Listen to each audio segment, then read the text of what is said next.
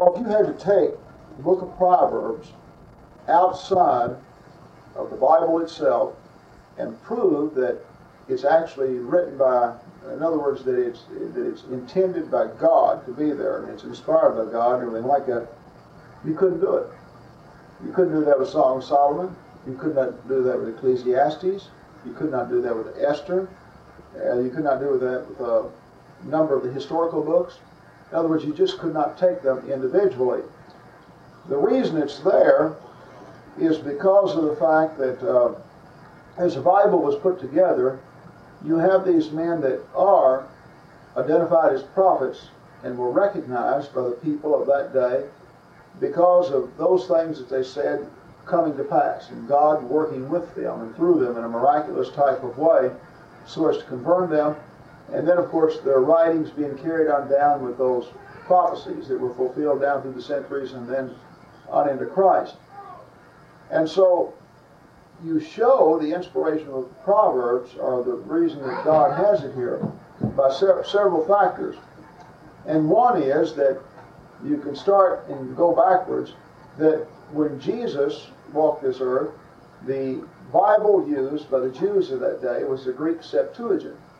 And it contains 22 books, but it's the same as our 39 book Bible. They just divided up different. And Jesus endorsed this. The Jews of that day accepted it as inspired of God. And it's quoted by the New Testament writers. And so Proverbs is in that Greek Septuagint. Okay?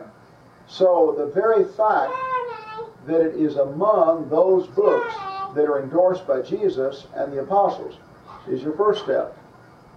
Then as you go back through the years, we find that that Proverbs was written somewhere around 900, between 900 and 1000 BC.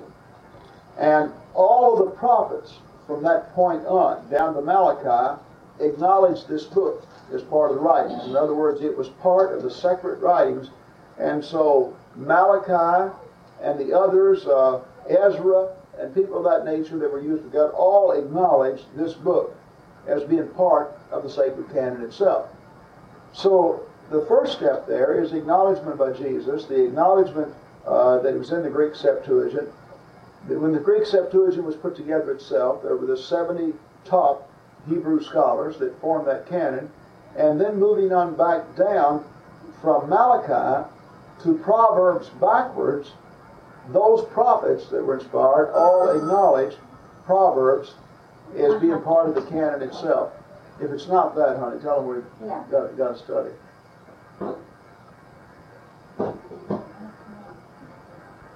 That it was part of the canon itself. Now, we, we get into the book, and you can see right away how the writer identifies himself in verse 1. The Proverbs of Solomon, son of David, king of Israel.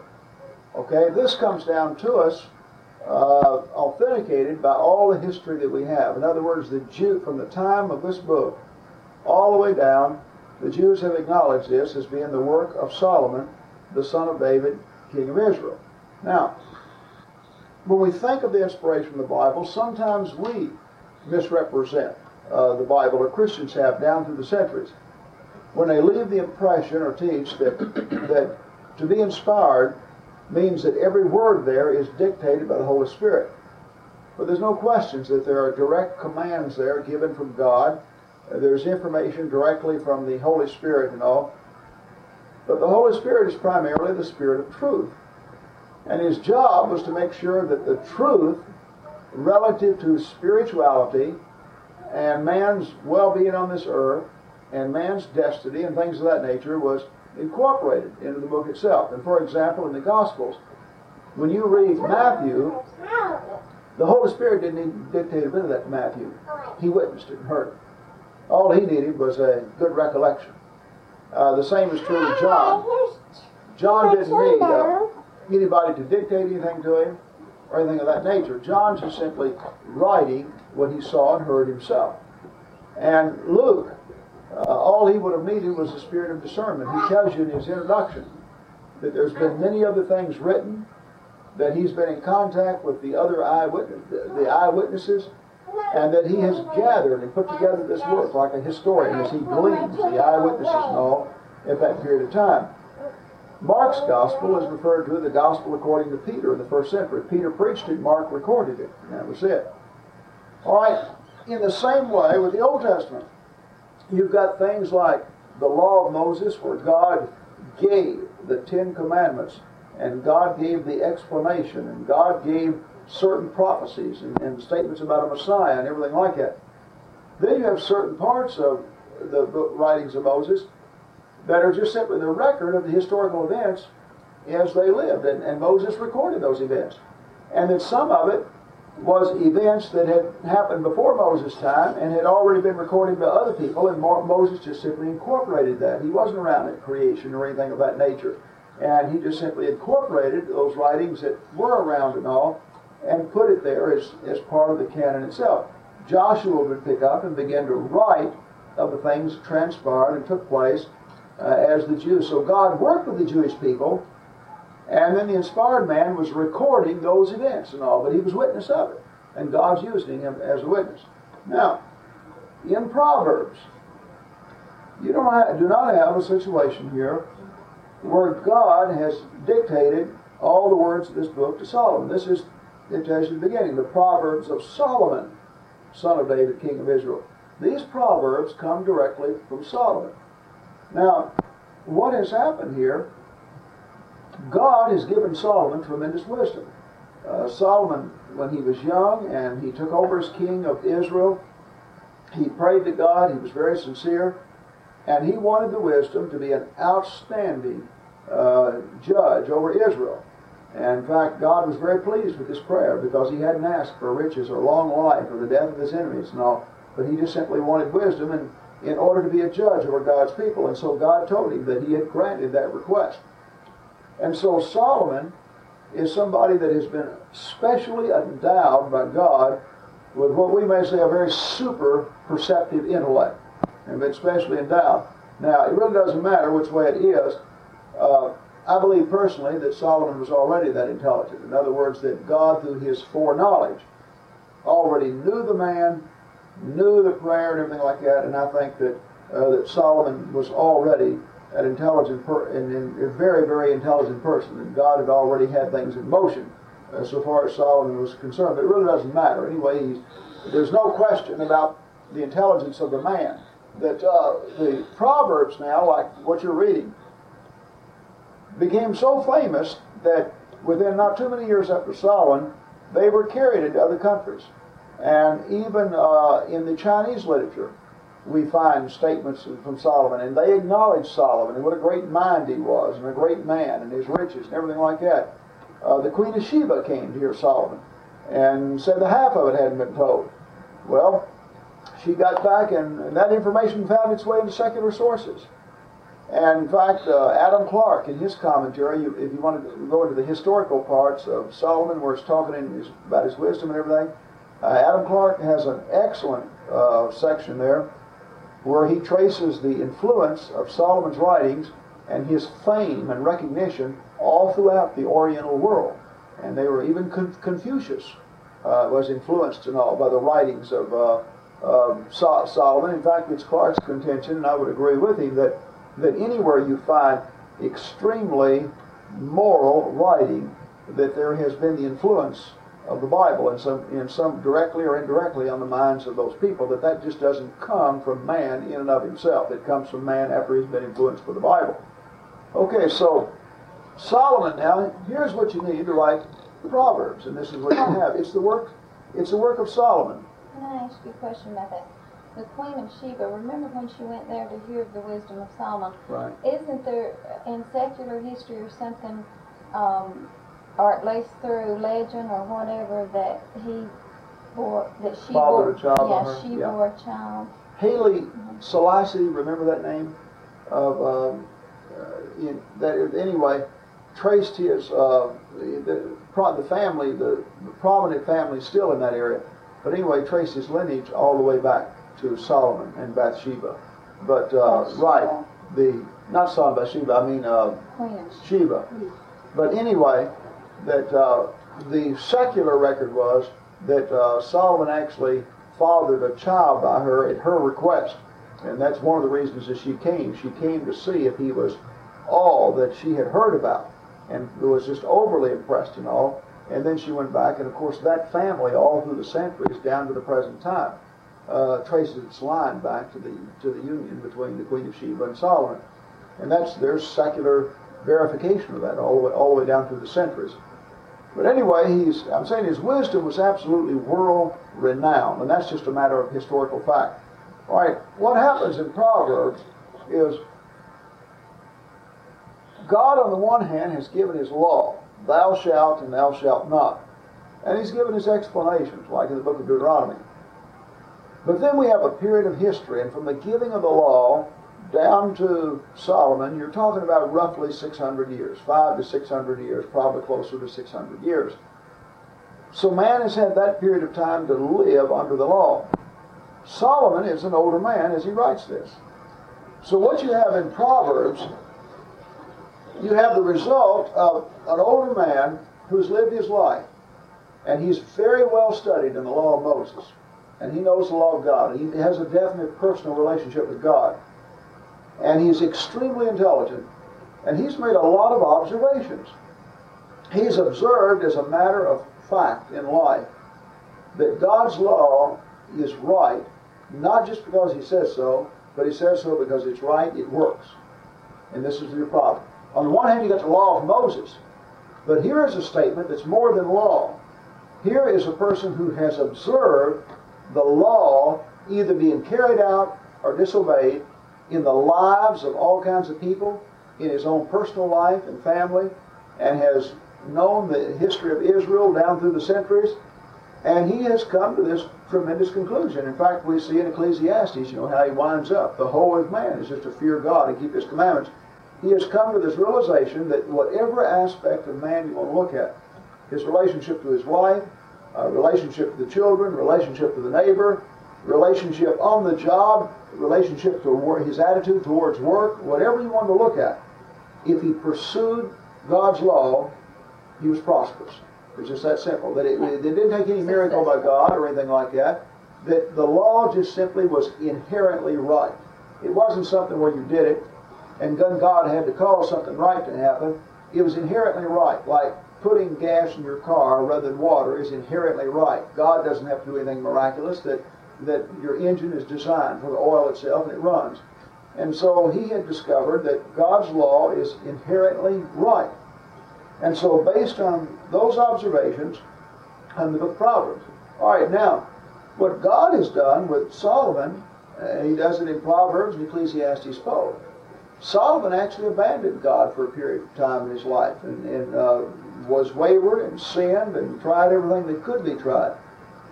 And so God has allowed Solomon to live his life with this tremendous intellect, make all these very keen observations, and then has allowed him to put them down.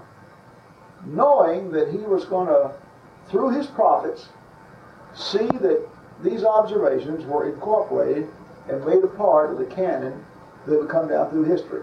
Well, we can see the providence of God in the fact that here we're looking at Proverbs.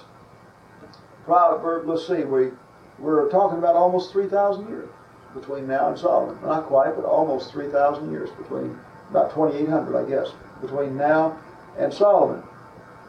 Try to think of anything else of this nature. Take a look at Proverbs.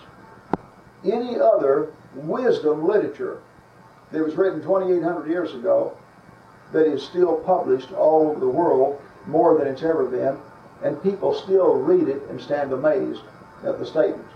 It's just not there. In try, in fact, try to think of wisdom literature 2,000 years ago. I'm talking about outside the Bible, really. Or even 500 years ago, or 200 years ago. Well, you try to think of anything, even so much as 200 years ago, published by whatever genius of the day. And of course, when we think of our geniuses in our country, we think of Thomas Jefferson and, and Benjamin Franklin and people of that nature.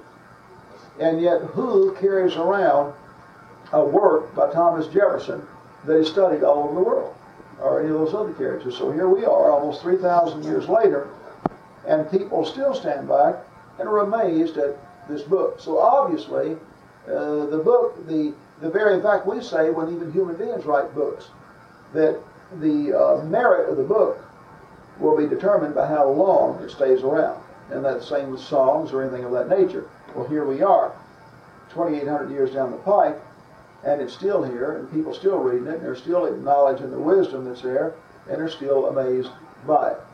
All right, now, did you want No, I was just going to say, even some of the great, the people that we consider great writers, when you look at their literature, or their philosophy, they borrowed a lot. Right. The Yeah, I think it's that the ones that, a simple thing that you go read the speeches of Abraham Lincoln, uh, like even the ones they've got behind his statue and all at uh, D.C. Kingdom If you was to take out the direct stand. quotes and and then the uh, principles, he just had a lot of holes up there because he was definitely his whole thinking process was you know influenced influenced by that. But anyway, that's what you have in this book. You have an older man, extremely intelligent, very knowledgeable in the law of Moses, knowledgeable of Israelite history, very observant of all the lives that he's come in contact with, observant of his own life, and he sits down with these short statements of truth. In other words, most of the proverbs, a proverb is just simply short statements of truth. And most of these proverbs will stand on their own two feet. And they're not necessarily all there is some hard creek law, uh, or just hard law that there's no exception. The law is the law of Moses. There are exceptions. He observes these as general principles. And that as he's saying that as a general rule, uh, you do such and such, this will be the consequence. And you do such and such here, and that will be the consequence. Okay, now, he starts off by the Proverbs of Solomon, the son of David, king of Israel, and has a lot to say about wisdom and discipline. And he begins a key verse there, it's verse 7, where he says, The fear of the Lord is the beginning of knowledge, or the beginning of wisdom. So his beginning point there, after he compliments talks off about wisdom, is that it all begins, and this word fear comes from a Hebrew word that I believe personally would be more accurately uh, translated reverence. That uh, it, it doesn't mean to walk around scared out of your boots or anything of that nature, but it means fear in the sense of reverence and awe and respect and knowing that God is true to His Word, that what God says is the truth. In that sense, you could say that uh, there ought to be a, we often use the statement there, there should be a healthy fear of the law. Don't mean you run around scared to death, but you at least ought to be able to feel that uh, they're going to, they're true to the law, that they're going to back it up and stand behind it. So he says the, the reverence, the awe, the respect, the fear of the Lord is literally the beginning of knowledge. It all, it all starts right there. Actually, part of our problem today in our society is that, that with those that have thrown out God, how do you talk about morality without God? Don't, the humanist is right. Morality is what anybody wants it to be. Uh, how, how does any, if, uh, if you don't start with God, how does anybody say that homosexuality is wrong? Or how does anybody say that uh, that uh, adultery is wrong, or there is such a thing as adultery? Why, why would anybody have the right to say that that was wrong? Or polygamy is wrong, or or any of that kind of thing that, that we think of as wrong in that nature? How would anybody even say it was wrong? I don't, I don't even know how you go about proving it. You could say it's wrong from the standpoint it doesn't work, but you still don't have any force behind it. And so he starts off with that it's the beginning, everything begins with God, and that's the starting point of knowledge itself. Now, look at what he says when he gets down here about wisdom, beginning with verse 20. Now, really, this passage here, 20 through 33, I think is really good because he he pictures and it's an ideal way to introduce his book, and that the importance of listening to information that creates wisdom, that allows you to make the right decisions in life. And if you don't listen, if you don't learn, if you don't make the right decisions, then you'll reach that point that that you know you just simply will. There's no no way you get around the consequences that are coming. The wisdom will actually mock you. And so, in this few verses, what you have is wisdom personified. So let's go ahead and start there. And uh, Mark, why don't you read down to uh, about verse uh, 28, and then uh, Nancy read that 28 through down there through, or read through 27. That give a break, and then Nancy read that 28 through 33. Wisdom calls aloud in the street. She raises her head in the public squares. At the head of the noisy streets she cries out. In the gateways of the city she makes her speech. How long will you simple ones love your simple ways? How long will mockers delight in mockery and fools hate knowledge? If you had responded to my rebuke, I would have poured out my heart to you and made my thoughts known to you.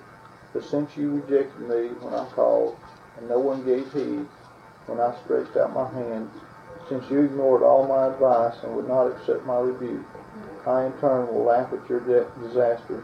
I will mock when calamity overtakes you, when calamity overtakes you like a storm, when disaster sweeps over you like a whirlwind, when distress and trouble overwhelm you. Then you will call to me, but I will not answer. They will look for me, but will not find me, since they hated knowledge and did not choose to see the Lord, since they would not accept my advice and spurn my rebuke. They will eat the fruit of their ways and be filled with the fruit of their schemes.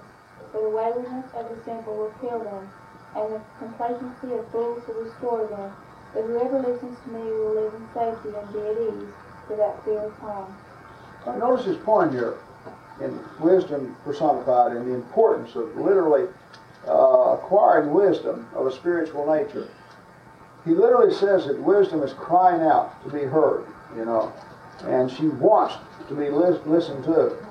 And it just seems foolish. And he's got wisdom asking people, you know, how long you love your simple ways. And mockers delight in mockery. And then if you had responded to my rebuke, I would have poured out my heart to you and made my thoughts known to you. But you rejected me. Okay? So now the result, as, as, as a result of rejecting wisdom that comes from a knowledge of God's Word, then he says that, uh, that uh, I in turn, verse 26, will laugh at your disaster. And I will mock when your calamity overtakes you. Notice now, God isn't doing anything mysterious to cause people to suffer consequences or anything in this life. But rather, the disaster and the calamity comes as a result of them rejecting God.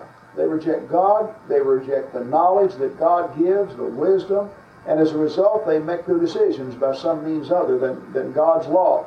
And the result is that after a period of time, disaster comes, and calamity comes. And then it says disaster will sweep over you like a whirlwind. All right, now what happens is that when people begin to suffer the consequences of wrong decisions in life, well, then they begin, they, they want the wisdom then. And they, they want the right things to happen. And so he pictures, now they'll call to me, but I will not answer. They'll look for me, they won't find me. Since they hated knowledge and did not choose the fear of the Lord, since they would not accept my advice, spurn my rebuke, they will eat of the fruit of their own ways. And then in verse 32, the waywardness of the simple will kill them, the complacency of fools will destroy them. So again, when people disobey, when they do not follow a, the knowledge that comes from God and act in keeping from His Word, the way they're punished is through the simple, natural consequence of that way. And you reap as you sow. And, and he says that God, or wisdom, is not going to step in in some mysterious way and stop it. That we'll literally eat of the fruit of our own ways. And he says wisdom will actually mock them at that time. They just simply will not have it. And then the waywardness of the simple will kill them. And we see a whole lot there. Solomon has observed. David made some of the same observations before. And keep in mind, Solomon is the recipient of all the Psalms of David. And so many times in David's mind, it bothered him that uh, people would be unrighteous and seem to be prospered, and righteous people would be persecuted at various times and all. And then David would progress and he would understand this matter. Well, then Solomon has, has made a very strong observation here that uh, when people do wrong, when they reject wisdom, when they reject God, when they refuse to walk by His ways, God didn't just come down and zap them in some way, but God's way is inherently right. And so the end result is that they bring destruction on themselves. And so then they call, and it's too late. There's nothing, nothing that anybody can do. But then he goes on in a positive sense in, in verse 33, and he says, But whoever listens to me will live in safety and will be at ease without fear or harm. Now, this concept is going to be developed all through these Proverbs. And it's going to be in a sense that in the final analysis, in the long run, we reap as we sow from a standpoint of certain moral and spiritual implications in our own life. Now, another reason I think this is so important, what he's saying there, and what we'll see in, in some of the other chapters, I think that there has been preaching that has almost left a misrepresentation of Christianity. And that is, on the one hand, we tell people to repent and God will forgive you. That's right. I don't care what sin that you've ever committed in your life, God will forgive you. And it can, by your trust in the atoning sacrifice and your repentance and all, you know, we, we could get it all washed away in the blood of Christ. There's no question about that. But, although God forgives when you repent, it is the very consequence of sin that causes you to think in terms of repentance in the first place. In other words, God does not step in in some mystical way and wipe out the consequences. He allows the consequences, and the consequences are the motivating force that calls you to see that God's way is right. And then in repentance, what you're really doing, you've changed your mind. You're saying, hey, I'm not going to do it this way. Why? Because it don't work. And now I'm going to do it that way. All right. Now the impression that's been left, and I think that one of the reasons that we've got so many shoddy and unspiritual lives within the church and all. There is this, it came out of the Protestant Reformation in rebellion against the Catholicism and its emphasis on works, and it went to the other extreme and all. And that is this business of let, just let Jesus come into your heart, and He's going to work out all your problems. And so people go out here, and they make bad marriages, or they're promiscuous with their life, and they make, make various mistakes and everything like that. And then when the calamity comes, just like he pictures here, it's like, well, because of their religious upbringing, I can just pray and ask Jesus to come into my heart, and He's going to get it all right. All right, these people, they're if if they they're doomed to wind up disillusioned. And what happens to them many times, they come to the church, and they pray, and and the preacher tells them that you know Jesus has come into their heart, and everything like that, and they feel real good and everything like that. They go home with the same problems.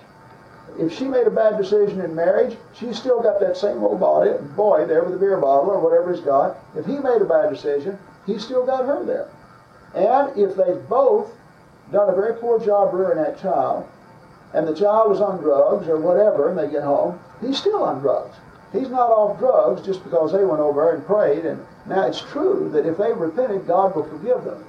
But what I'm saying is the falsehood is this thing that Jesus, in some mystical way, comes into their life, and then whammo, everything's going to get okay. Just turn, and the preachers will even say, turn your life over to the Lord. But what we're going to see as we go through Proverbs, and I believe we're going to go right from Proverbs into the teaching of Jesus, is that Jesus said the way, and the proverb writer said, the way you turn your life over to God is by obeying His law. And sin is just simply a disobedience of God's law. Problems come because of sin, then we get out of problems by stop sinning, at least in a willful, premeditated way, and in a, in a way that bring, brings those kind of problems and all. And to leave the impression with somebody that you can go out here, and I think young people that are brought up in that kind of background, I think probably the worst things on that is even the, the message of once saved, always saved, and things of that nature. They actually live their life believing in God but living according to the lust of their own flesh, even thinking, well, you know, I can always repent, I can always be saved. But there's no question. If you honestly and sincerely repent, uh, the sacrifice of Christ is there. But where it's misleading is to think that God, in some mystical way, will in some way change it so that they do not reap what they sow. All right? A good example. Just suffering the consequences of our sins. Yeah, I think that's what he talks about in the discipline. And just like Psalms 39 11 says, uh, you rebuke and discipline men for their sin. Yeah, but it's not in some mystical Right. way or anything like that. Uh, David committed adultery. David tried to cover it up. He lied. When a man lost his life, when it was brought, when David, when Nathan rebuked David, David repented, and he was sorry and he wept before God. But the consequence of that sin was there from then on. And God even said that what you did in, in the private, I'm going to do that open before everybody. David had lived a promiscuous type life. He had an eye for the ladies, there's no question about that. And he lived at a time when God was weakening over the ignorances of men in some of those areas, just like Jesus made it clear on marriage. Because of the hardness of your heart, Moses permitted this. God never did it. But then you look at David's family. He had one son of one wife who raped a daughter of another wife. And then he had a son of that wife who then murdered the one that raped the girl. And then David experienced all kinds of, of jealousy in his family. His own sons tried to overthrow him in his old age. And there was all kinds of jealousy between the various wives and everything like that. In short, that God forgave David. But David, in his old age, reaped the fullness of the consequences of, of the mistakes he made. Or in the same way, take the thief on the cross. The thief on the cross looked over at the other one and says, We deserve to be here. He's acknowledging we deserve to be here. And he repented. And Jesus promised him that he says, I say to you that this day, you know, you shall be with me in paradise. But he suffered the consequence in this life. He was there on the cross because he had been condemned for a rightful reason, and according to his own admission, he deserved what he was getting. Well, God did not, in some mystical way, rip him off the cross or anything like that. He suffered the full consequence, and he stayed there as an evidence to everybody else that that kind of lifestyle doesn't doesn't pay. But on the other hand, he repented, and God forgave him. So I'm saying to to be forgiven after you repent, and God forgive you is one thing, but for God to interfere with the natural law of reaping and sowing is something else. And like Paul said in Galatians, be not deceived, God is not mocked, for whatsoever man soweth, that shall he also reap. That he that soweth to the Spirit shall from the Spirit reap life everlasting. He that soweth to the Spirit shall of the Spirit, or to the flesh shall of the flesh reap destruction. So Paul said that that literally, if a person can sow one thing in this life and reap something else, God would stand mocked. That it's impossibility. But what he's going to say all through Proverbs is that you reap in this life as you sow, as a general rule. That's the principle. Now, say as a general rule because when you talk about reaping and sowing, you're talking about in the long run.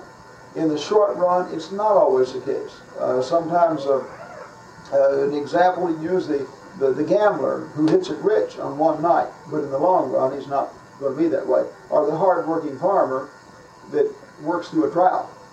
but in the general, as a general rule of life, people that work hard are going to get further ahead than those that just simply go out and gamble and, and do not work hard. Was it was it Solomon that said there's pleasure in sin for a season?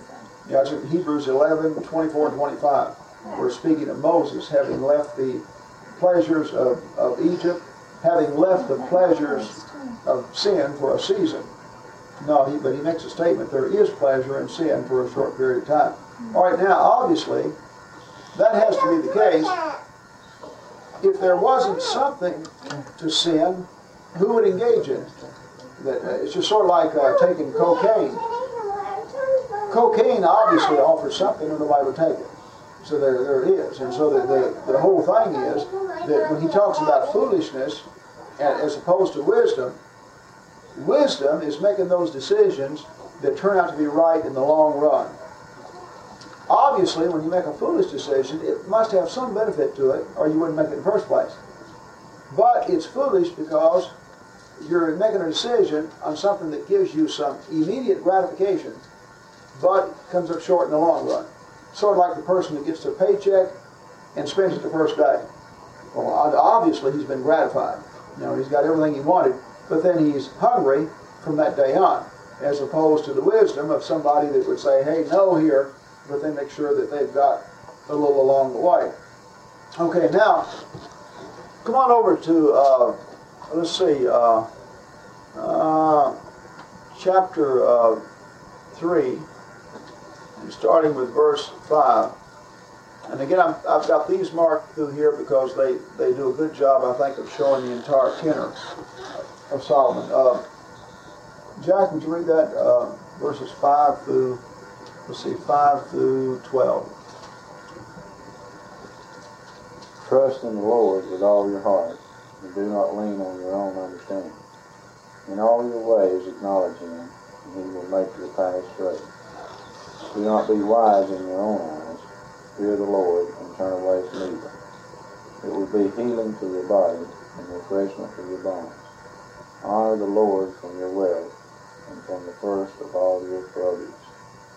So your barns will be filled with plenty, and your vats will overflow with new wine. My son, do not reject the discipline of the Lord, or loathe his reproof. For whom the Lord loves, he reproves, even as a father his son whom he delights. Okay, look at the principle there. Verse 5 Trust in the Lord, lean not on your own understanding. In all your ways acknowledge Him. Now look at the latter part of verse 6. He will make your path straight. All right, the question is then, how does God make your path straight? So in all your ways acknowledge Him, and then and He will make your path straight. And so, if when it comes, for example, to marriage, uh, that in picking a mate, you use you use spiritual qualities there as well as others to make a decision there. Then you're pursuing, like for example, in the law of Moses, uh, believers were taught to marry believers. Uh, and uh, when you come even into the New Testament, uh, the writers, uh, Paul and all of them, all the way through, don't we have the right to take along a believing wife, like the other apostles and all? And so that people that were not already married, when they were converted, were advised to marry those that were believers, all right? So as a Christian, you've got a choice to make. You can say that uh, for marriage, for me, it's going to be limited to somebody who is a believer in God. Or you can make the choice and say that's not going to be a priority with me. Well, then the point is, don't make the choice to not have that be a priority, and then 10 years down the pipe, be complaining to God about your situation. I've got uh, uh, one lady not too long back that I was talking with her and her husband, and she's always, you know, talking about how that their life could be so much different if uh, he had been different, you know, as a husband and everything like that, you know, and they've had a miserable life. Been married 24 years, and they have next to nothing right now, and his body is tore up because of all the drinking and things of that nature that he's done. They've got a lot of scars in their life and all. But way back when she first got married, and she married him, he was not a Christian, anything but a Christian. I mean, he was somebody that was of the world, and he did drink at the time that she married him and everything like that. And so she had a decision to make there. Uh, I mean, she's an attractive girl with good in- good intelligence, and and that she had a decision to make, and, and that is, do I limit myself and refuse to marry somebody that, or even to consider marriage with somebody who is not a a believer of God and one that is striving to walk in His way, or do I go ahead and open that up? Well, she had a, she had a decision, and, and so she is there. Well, now when when I talk with her, it's you can just tell it's like she's wanting more than I can give. All I can do, and I sat down and talked with both of them not too long back. I can tell them the answers are here, and the only way their life is going to change is when they get busy and start putting this to practice in their life. Well, what they want is us get down and pray and let Jesus come into their heart, and, and then God's going to all of a sudden give her a good husband and him a good wife, and, and He's going to take care of all the mistakes that they've made in bringing up their children. And they're having all kinds of problems with their children. In fact, uh, his oldest son stole a car from him, and, and, you know the dad, and stole a number of other things. Well, that's not going to happen. Uh, they can repent. God will forgive them. That- start. That won't change those kids. But if they start putting those laws to practice, it'll change their relationship, and over a period of time, there will be some effect on the kids and others they come in contact with. Well, what he's saying here is, in all your ways acknowledge him, and he'll make your path straight. So when you make a choice for a mate, you can follow God's instruction or not. When you bring up your child, it's like you've got Luke there and any other children you're, you're going to have, uh, Solomon will later on say, to train up a child in the way he should go, and when he gets old, he'll not depart from it. Well, you've got a choice to make. And you can actually look at God's law and say to the child as you bring him up, I don't care what the society does out there, these principles are right, and you're going to be brought up by these principles. You know, and so that means something different for you. You're not going to use this kind of language, and you're not going to that kind of activity. And then when they get up in high school, you're not going to date that kind of person, and you're not staying out all night with that with that, that crowd or that group or anything like that, or whatever may be involved. Well, when you do that, you're going to reap certain things. If you don't do it, you're going to reap certain things also. And I think you can take that all the way. But his point is, God makes your path straight, not by mystically stepping in and just taking care of. God's method of proving that his way is right is by allowing the natural consequence of sowing and reaping. And that's why, in other words, how, if I disobey God in some aspect of my life, and there's no consequence there, then what does that say to me? It says to me that God's law is not inherently right. God just says that for some reason. But if I disobey and there are logical, natural consequences, and, and then I can see lag, uh, logical, natural results for doing it, then what that says to me is that God's law is inherently right. It just simply works. All right, then goes on says, Do not be wise in your own eyes, fear the Lord, shun evil. And then he says, Look at that. This will bring health to your body and nourishment to your bones. Now, the interesting thing here is not only Solomon, now Solomon put it down, but all through the centuries, there's been certain observations. Solomon really observed it. He makes a number of other statements on that. About this thing of psychosomatic illness. In other words, that through the centuries, people have noted that attitudes affect your body in many ways. Probably the simplest thing to note is a headache. We know that if we worry or, or get overly concerned about something, thing, we can have a headache. We know that you can affect your digestive tract by by worrying or, or being disturbed or anything like that. We know that when, if you walk around in a state of fear or anxiety, that your heart beats a lot faster and you're, you're just not as comfortable or anything like that. So man is noted of all of those things through the year. Well, Solomon put this down, and now scientists tell us that it's a matter of literal fact that uh, one of the healthiest things that you can do for your physical body is thinking the right way.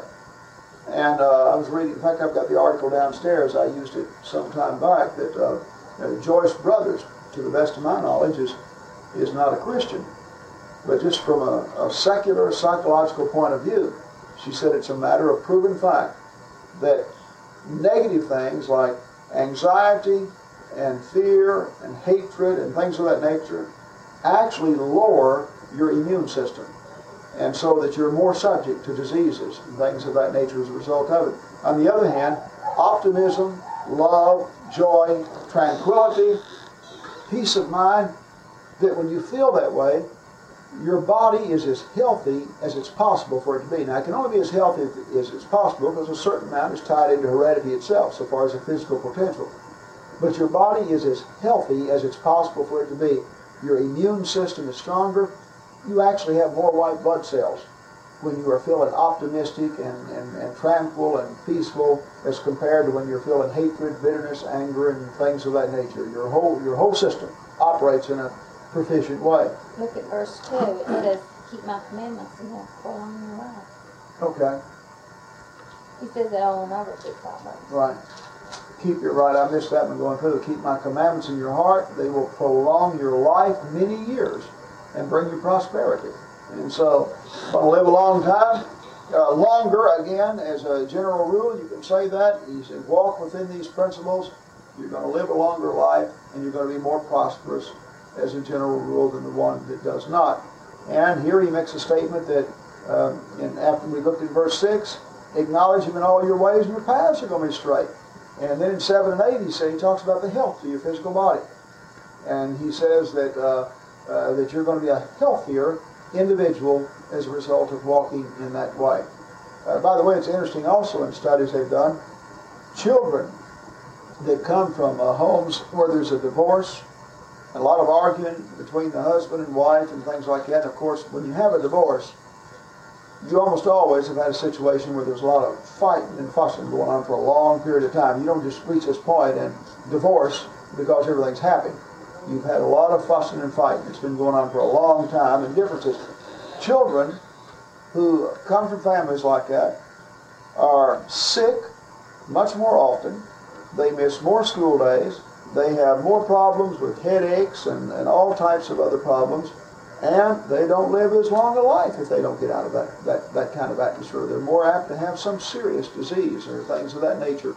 That it, there's just no question in the mind of scientists that, that that kind of thing affects the defense of your body in, its, in, in the way it fights disease and all.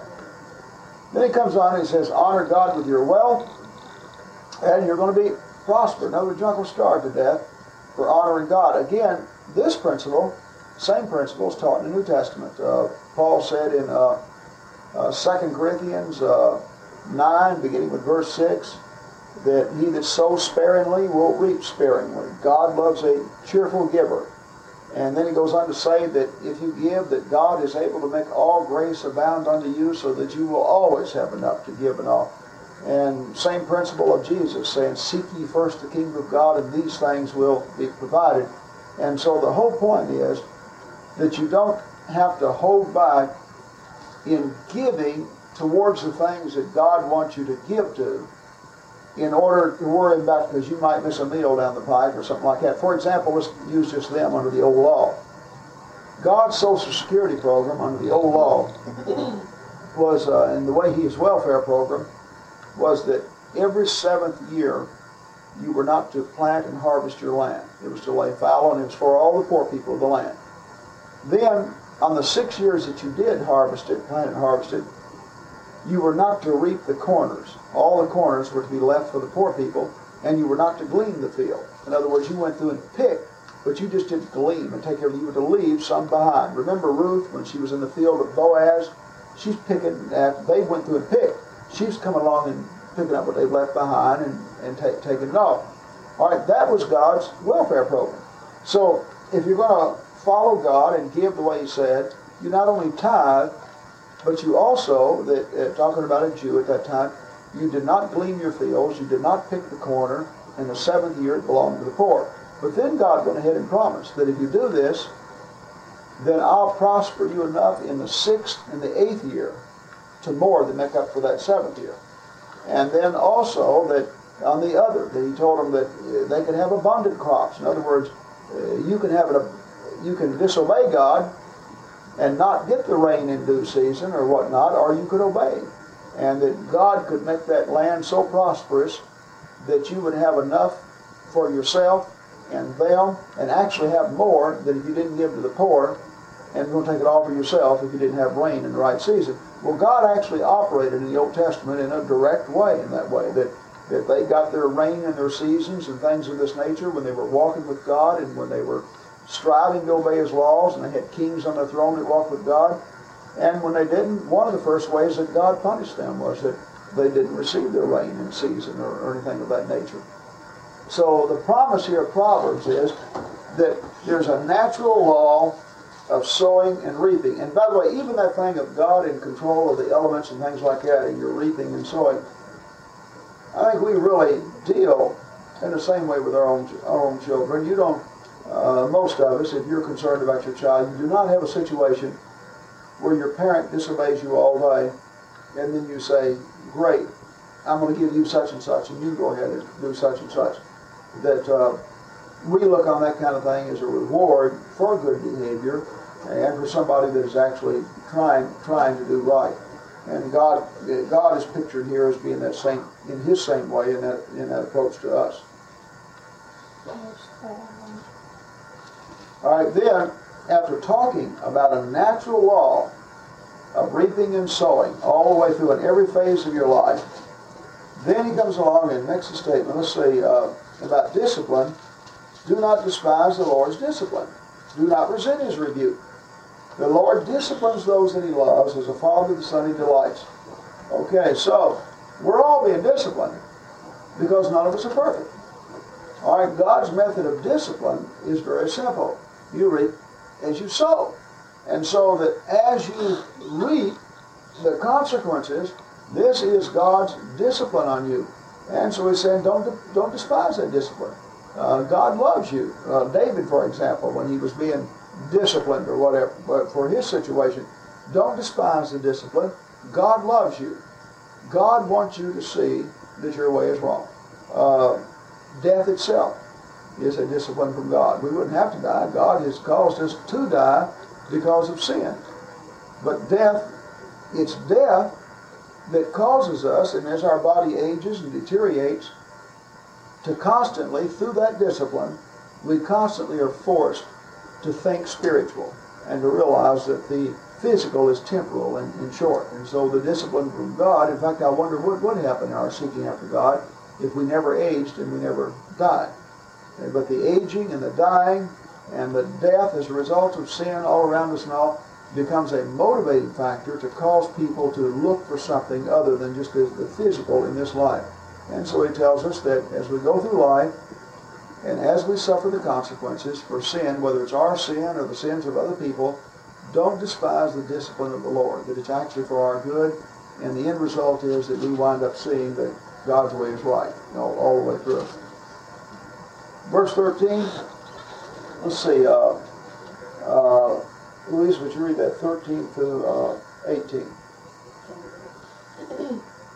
Blessed is the man who finds wisdom, the man who gains understanding. For she is more profitable than silver and yields better returns than gold. She is more precious than rubies. Nothing you can desire can compare with her. Long life is in her right hand, her left hand are riches and honor. Her ways are pleasant ways, and all her paths are peace. She is a tree of life for those who embrace her. Those who lay hold of her will be will be blessed. Okay, again, looking at wisdom. By the way, the literal definition of wisdom is the proper use of knowledge. Uh, the fool and the wise man both have knowledge. One rejects it, and the other accepts it. The best example of, what we all remember, we said we'd tie this in with Jesus. Uh, remember how he concluded the Sermon on the Mount by his wise man who built a house and his foolish man who built a house.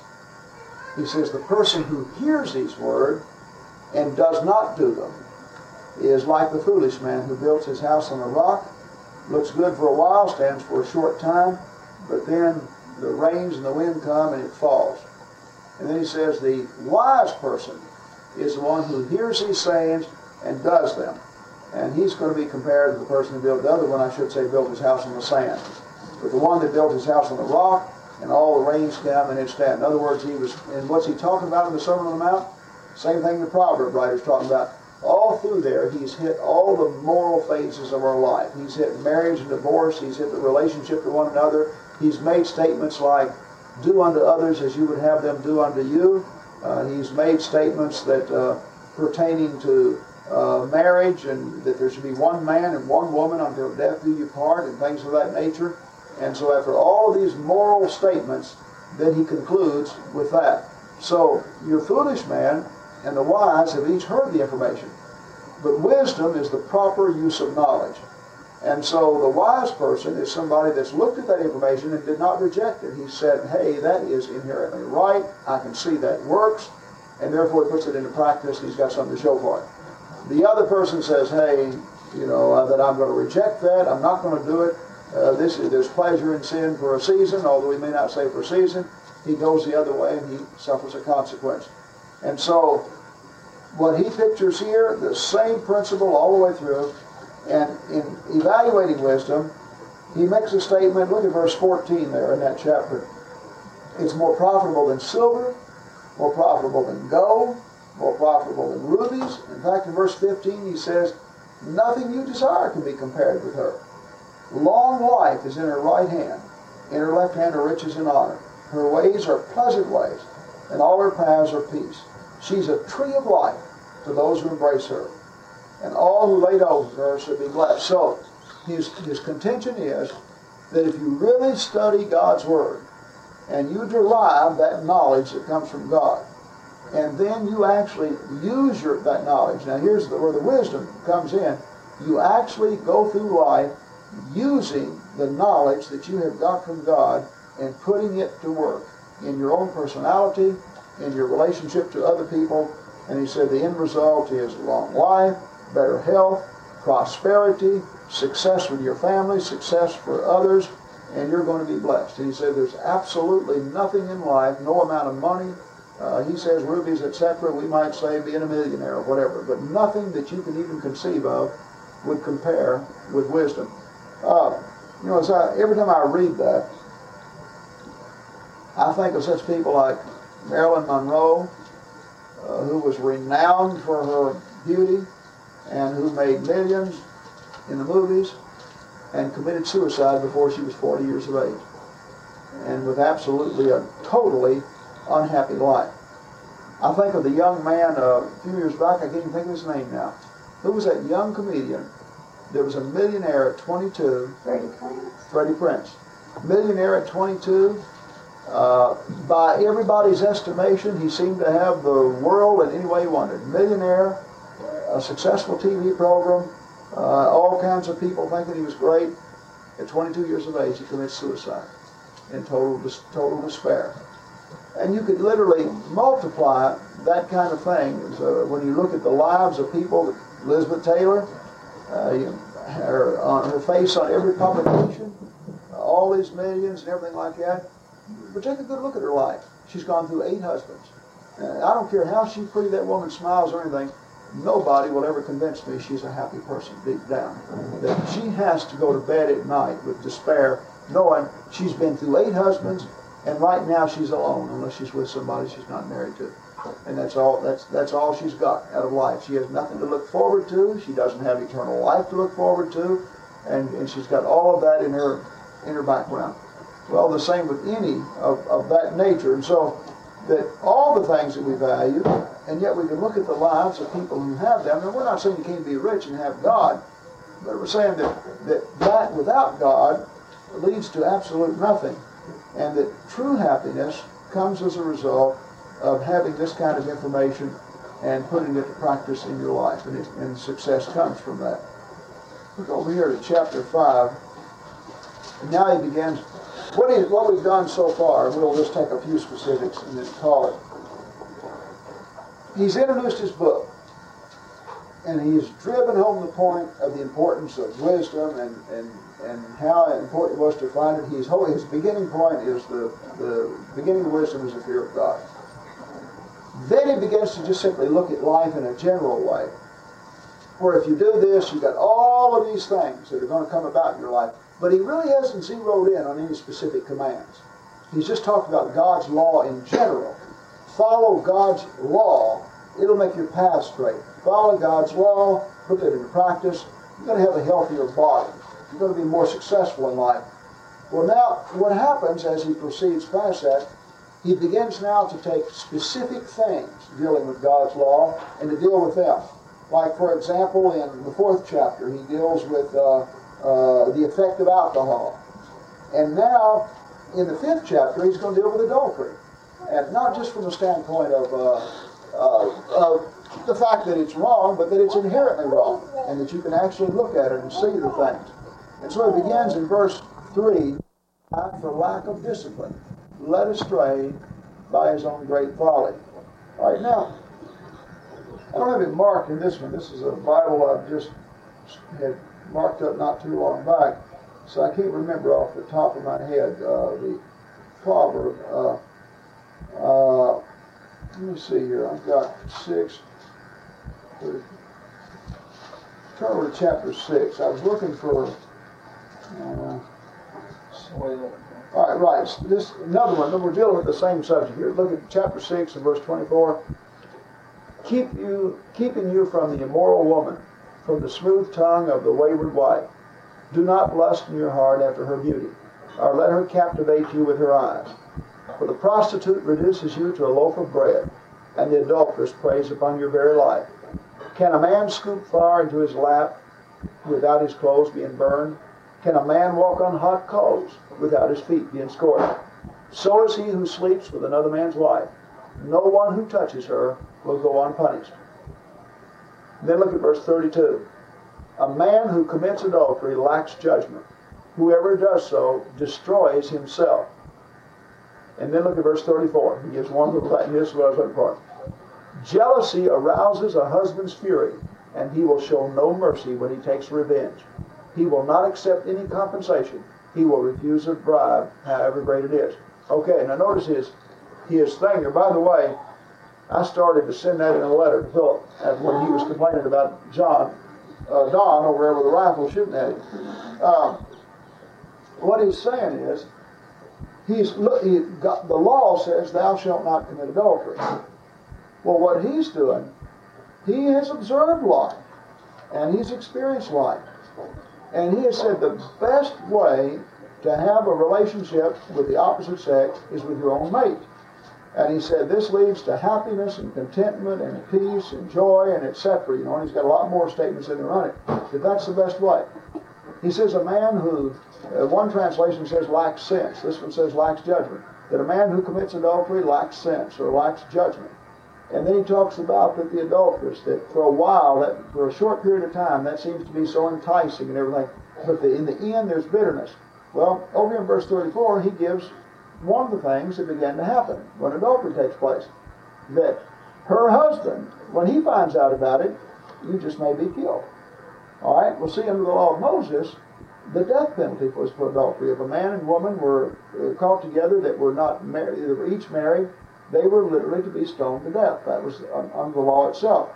But the point is, he recognizes as a matter of just inherent natural thing that if her husband finds out about it, you've got problems here. All right, now, look in our own society, because this thing is put forth before our young people in, in so many fanciful ways, and it's like whether you uh, when you look at any kind of TV program or anything, and you've got everybody running around, and you just, but they do it in such a way that they seem to be having a good time.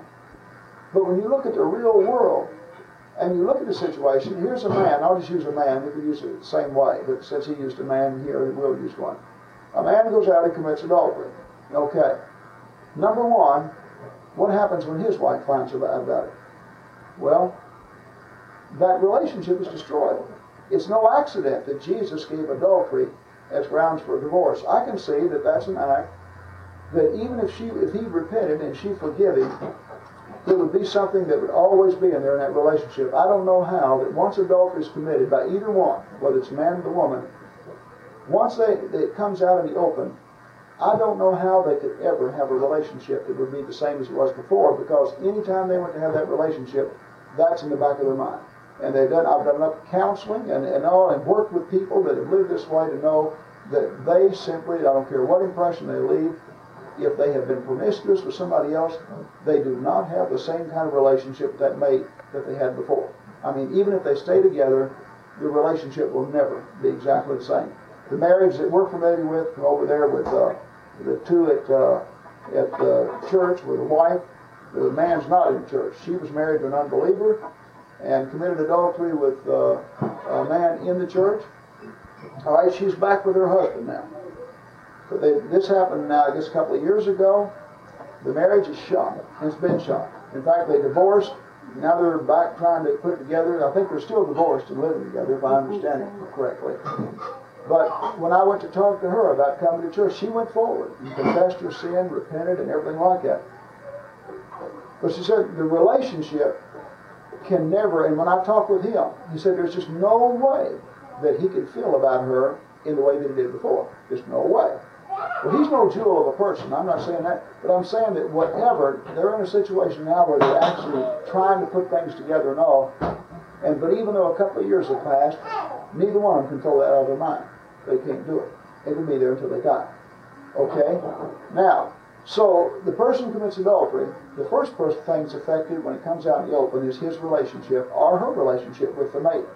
But then what about the other person that's married? You commit adultery with them. Well, if it's a man, he commits adultery with the wife, like he mentions in verse 34. That man's going to be extremely furious when he finds out about it. Well, when Don found out about his wife having committed adultery, he threatened to kill the guy, and he went after him with a gun. And he would go over to his house. What it was, he would get to drinking, and he'd go over to his house with a gun and stand outside of his house and curse him by the hour and threaten him with a gun and everything like that.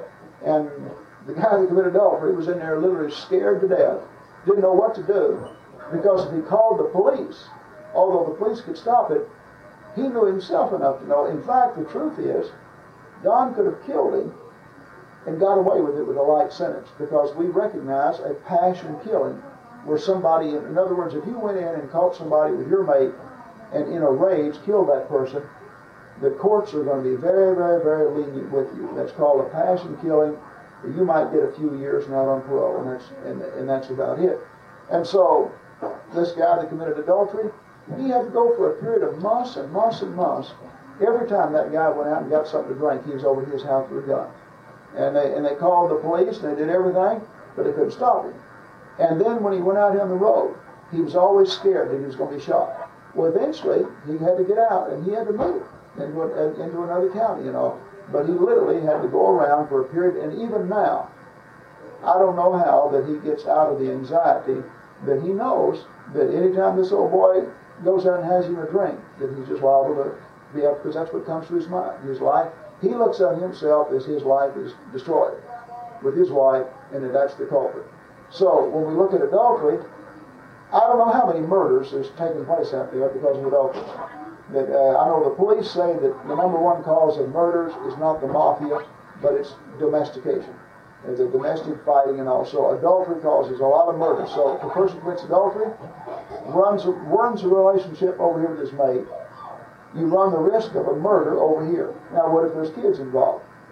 Well then their lives are this happened in this one family.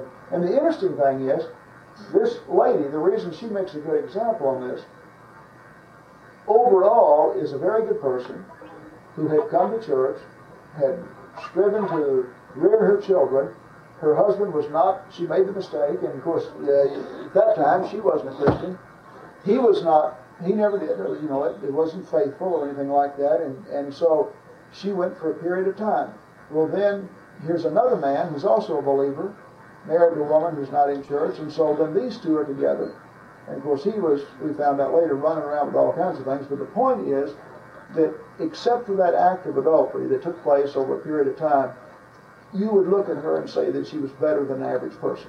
You know, that she was a good mother and a good person and, uh, and, and was faithful in the church and everything like that. And like David, she made a big mistake. So I'm saying, even that good a person, when she made a mistake, her life has been totally ruined for years now. Was, and then her, her children went through all that humiliation. She's got the relationship with her husband that's messed up and all. And she suffered anguish and pain inwardly, spiritually, and emotionally, and every other way, and I'm sure in her physical body too, since that period of time. Well, you go right out in the world, and I'm saying her name is Legion. That these people that are out there committing adultery are living promiscuous lives. They simply live very scarred, frustrated lives. And even these people that are not married, that are out there having relations, how in the world can they have the same kind of relation when these two are living together or, or going together and she knows that the first time that he sees somebody else that's a little bit newer and a little more attractive to him for that period of time that he's headed there and he knows that the, ne- the next guy that winks at her that she thinks is more attractive than him that that's where she's headed well, when they come together, there is no security in that relationship. There's no way that they can completely give themselves 100% to the other. There is suspicion and jealousy and a lack of trust all the way through. And so when they portray on TV, the Bible says there's pleasure in sin for season. They portray that physical sense of sensation that they get for that short period of time. And that really draws everybody's attention to it. What they don't do, and what he is doing here, is that they don't look, let's look at the life of this lady down the years after she commits adultery. And let's look at the life of him after he commits adultery. And these people that are out there being sexually permissive, let's look at their lives down through the years and see what happens. Well, what Solomon has done, and we just read a few there, there's other verses dealing with it all the way through here. He has sent back, and God's law is, thou shalt not commit adultery. And Solomon has committed adultery. And his, his father David had committed adultery. And he has seen other people that, but he's also seen the other side. He, has seen those individuals that honestly love their wives and their wives love them and they had a good relationship and all. And based on his own experiences and his observations and his knowledge of the his, history of the matter, he sits down and makes his statement. And his whole point is that God's law, thou shalt not commit adultery, is not designed to take anything away from you that would be good for you, that law is designed to preserve your family and preserve your happiness and to actually help you to have a fuller and contented life. Well, what he does now with adultery He does it with alcohol. He does it with your relationship with others. He does it with work. He'll even make statements like, go consider the ant, you sluggard, and, and he's going to show, and he's going to make a lot of statements about the fact that prosperity is tied up in hard work. Uh, he, quite different than our welfare society, that we think that poverty is, is, is due to not having enough programs, or it's always somebody, it's society's fault. But the proverb writer thought that poverty had something to do with, with uh, drinking and gluttony and, and laziness. And so he would he would observe. Uh, are proverbs here where he observes a lazy person, and look at the outcome of his life. And then he observes a real hard-working individual, and he looks at the outcome of, of that individual's life. And all through here, then, what you have from this point on is just simply the taking of God's laws and dealing in a specific way with it. And I don't know that there's any of them that's not hit. Whether it's lying or stealing or anything of that nature, that every last bit of it is hit, and he deals it with it from the standpoint that God's law is inherently right, and naturally good things happen when you do it, and naturally bad things happen when you don't do it. Another thing on wisdom I thought is good. Look over here to the eighth chapter, uh, 17th verse, speaking on wisdom. I love those who love me, and those who seek me find me first. Or those who seek me find me. In other words, that that is no secret as to how you get wisdom. Those people that are honestly, and well, look how that ties in with what Jesus said Seek and ye shall find, knock and it shall be opened, ask and ye shall receive. You know, another thing I think the principle that's taught in Solomon that we're that you can see that the way God is a father deals with us, I mean, this principle taught by Solomon in Proverbs, is that uh, God honestly allows us to reap the consequence of, of, of wrongdoing in order to see what is right and. And so many times we bring children up and don't allow this and then wonder. In other words, like the kid that gets arrested for whatever and the parent is out there because they don't want him punished. Where if they honestly would allow and, and, and push for punishing that first time on something like that, it may be the best thing that happened to that person and save them from committing some greater act less later on. And same thing in school. When somebody does something, some parents will fight tooth and nail to keep that child from being disciplined, whether it's being sent to alternative school or in-school suspension or something like that. That's good on Lincoln. Look at the 23rd chapter. There's one more I was thinking on that would be good. And then, again, an inherent type oh. thing. The the thing on, on use of alcohol is the same thing. Not to, don't use it just because God says not to, but it's just a naturally stupid thing. Look at 23 and verse 20. Do not join those who drink too much wine or gorge themselves on meat. For drunkards and gluttons become poor, and drowsiness closes them in rags. And then in verse 29, who has woe? Who has sorrow? Who has strife? Who has complaints? Who has needless bruises? Who has bloodshot eyes? Those who linger over wine, who go to sample bowls of mixed wine. Do not gaze at wine when it's red, when it sparkles in the cup, when it goes down smoothly. In the end, it bites like a snake and poisons you like a viper. Your eyes will see strange things. Your mind imagine confusing things. You will be like one sleeping on the high seas, lying on top of the rigging. They hit me, you will say, but I am not hurt. They beat me, but I don't feel it. When I wake up, when will I wake up so I can find another drink? And so, literally, he mocks it. And so, again, the whole principle of avoiding uh, alcohol was that it's stupid. You just simply everything you everything it does to you and you do to yourself as a result of it is negative and yet he has seen people experience this, and some wise up. And the experience of it itself should give wisdom. Some wise up, and some, like fools, go to get another drink and experience the thing again. And speaking of, you think, look at verse 23 of chapter 24. I think of our country and its judging of right and wrong and our, our system of favoring criminals and the consequences in our society. To show partiality in judging is not good. Whoever says to the guilty, You are innocent, Peoples will curse him, nations will denounce him. But it will go well with those who convict the guilty, and rich blessing will come on them. So he says that whoever says to the guilty that they are innocent will suffer consequences, but it will go well with people who convict the guilty, and rich blessing will come on them. And again, interesting to look at in our own societies that the vast majority of crimes are committed by repeat offenders who go right back out and commit the same crimes over again. And most rapists, most rapes that take place are by people who have already raped that one time and have been turned loose and, and set to do it again. I think Proverbs is a good study with uh, kids too, from the standpoint that as you're bringing them up, you're just saying this is right and that's wrong. And I mean, not just read it like that, but take it and put it on their level and all, and, and point out that God's law is inherently right. You know, just simply is the only way it works. And I think that's really important to teenagers because you go through, a, everybody I think goes through a little bit of a rebellious type stage when you hit those teen years. And if you've been convinced that God's law is inherently right, then to be rebellious is really to cut your nose to spite your own face.